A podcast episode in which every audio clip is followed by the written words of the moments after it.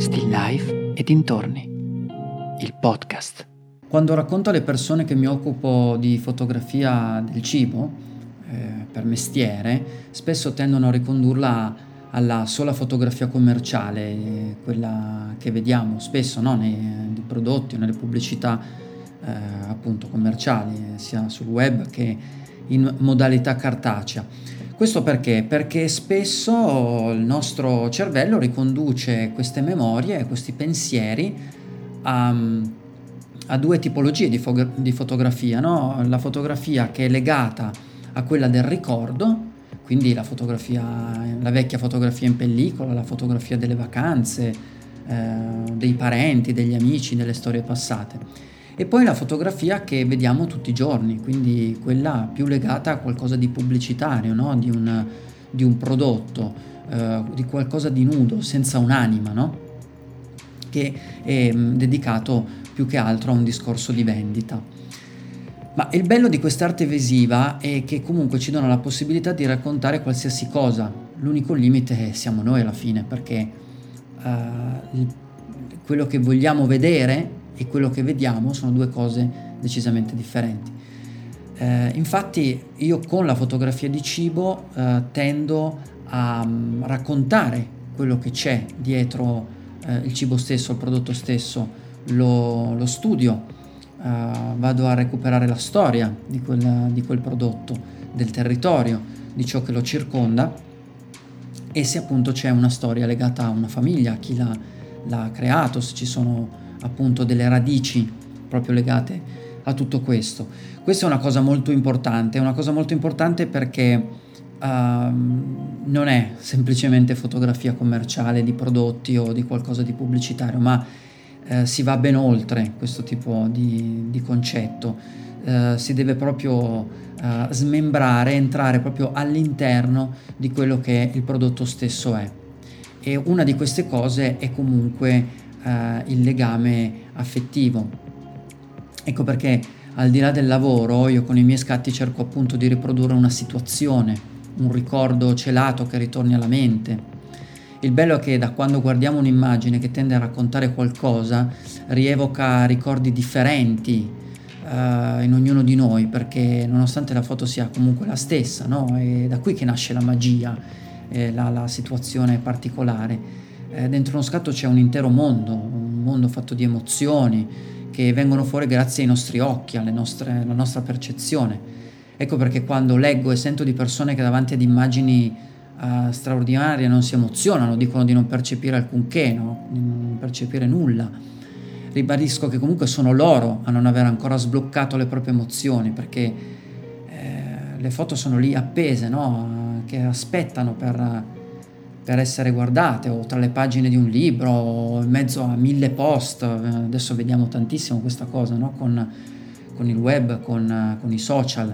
Siamo bombardati di immagini tutti i giorni, quindi siamo noi a dover fare una nostra selezione e indirizzarci uh, verso i nostri gusti, uh, la nostra cultura, la nostra ignoranza, perché no? Per le parti che non conosciamo, andare a, ad approfondire determinate immagini, a chiedere a sapere, chiedere all'autore, eh, chiedere perché, che cosa c'è stato dietro, perché si è arrivato a questo tipo di immagine, leggere e scrutare, guardare altri, altri fotografi, eh, tutto questo per arrivare a un proprio uh, background, per avere una, un proprio, una propria conoscenza e per imparare anche a leggerle le immagini, perché eh, no, non, si, non, si, vive di solo immagini fatte, no?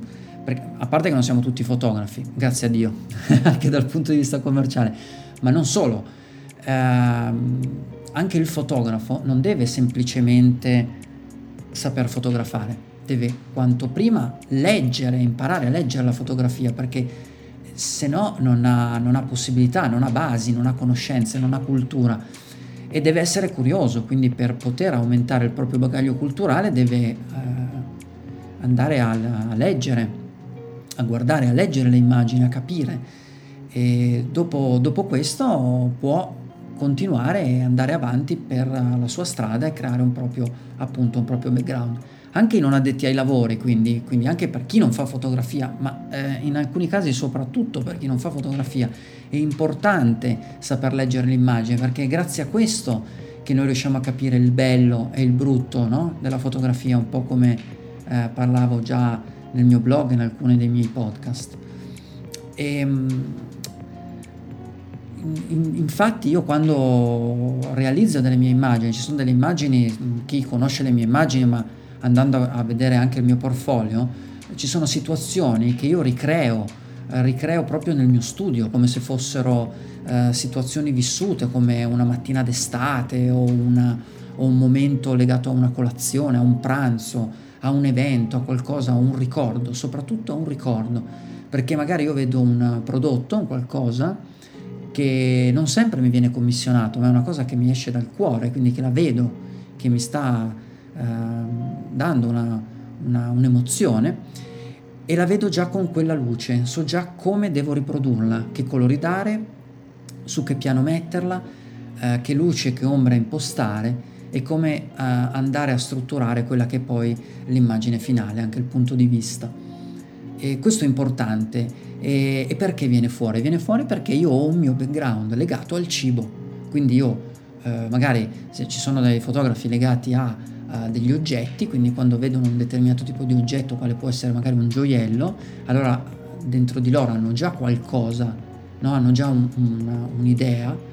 Ecco, nel mio caso viene fuori con il cibo, con la costruzione del cibo, l'artigianalità del cibo, il territorio e tutto ciò che c'è intorno ad esso ma sono anche fruitore, quindi sono anche colui che guarda le immagini dei fotografi di cibo di qualsiasi livello perché mi piace guardare, sperimentare, chiedere, sapere che cosa c'è dietro, magari solo ed esclusivamente al prodotto, perché può essere che io guardo un'immagine che adoro, come può essere che guardo un'immagine che non mi piace, come può succedere agli altri per me, ma io non mi soffermo semplicemente sull'immagine, ma vado oltre e guardo quello che è il prodotto e quello che c'è stato dietro, perché magari l'immagine non è perfetta, ma c'è un, uh, uno studio uno studio del territorio, uno studio del prodotto stesso e quindi è una cosa molto importante. Quindi il legame affettivo con il cibo è qualcosa che fa parte di noi da quando siamo nati, perché se voi pensate,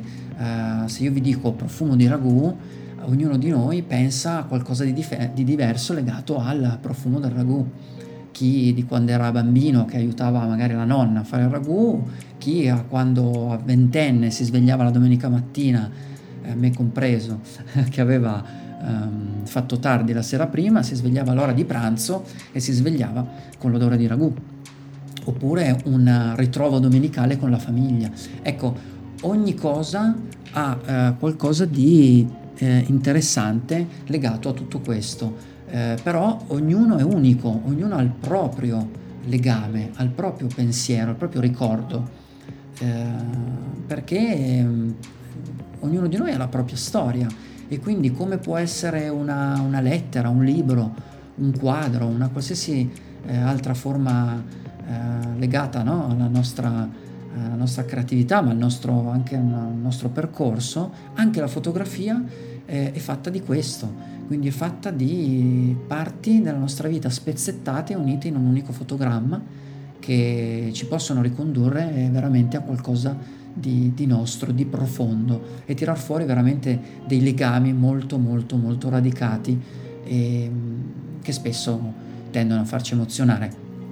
Quando riusciamo a fare emozionare, quindi in questo caso parlo degli addetti ai lavori, dei fotografi, vuol dire che siamo riusciti a pieno a um, parlare con la fotografia, quindi con solo con l'immagine, con la luce e con le ombre.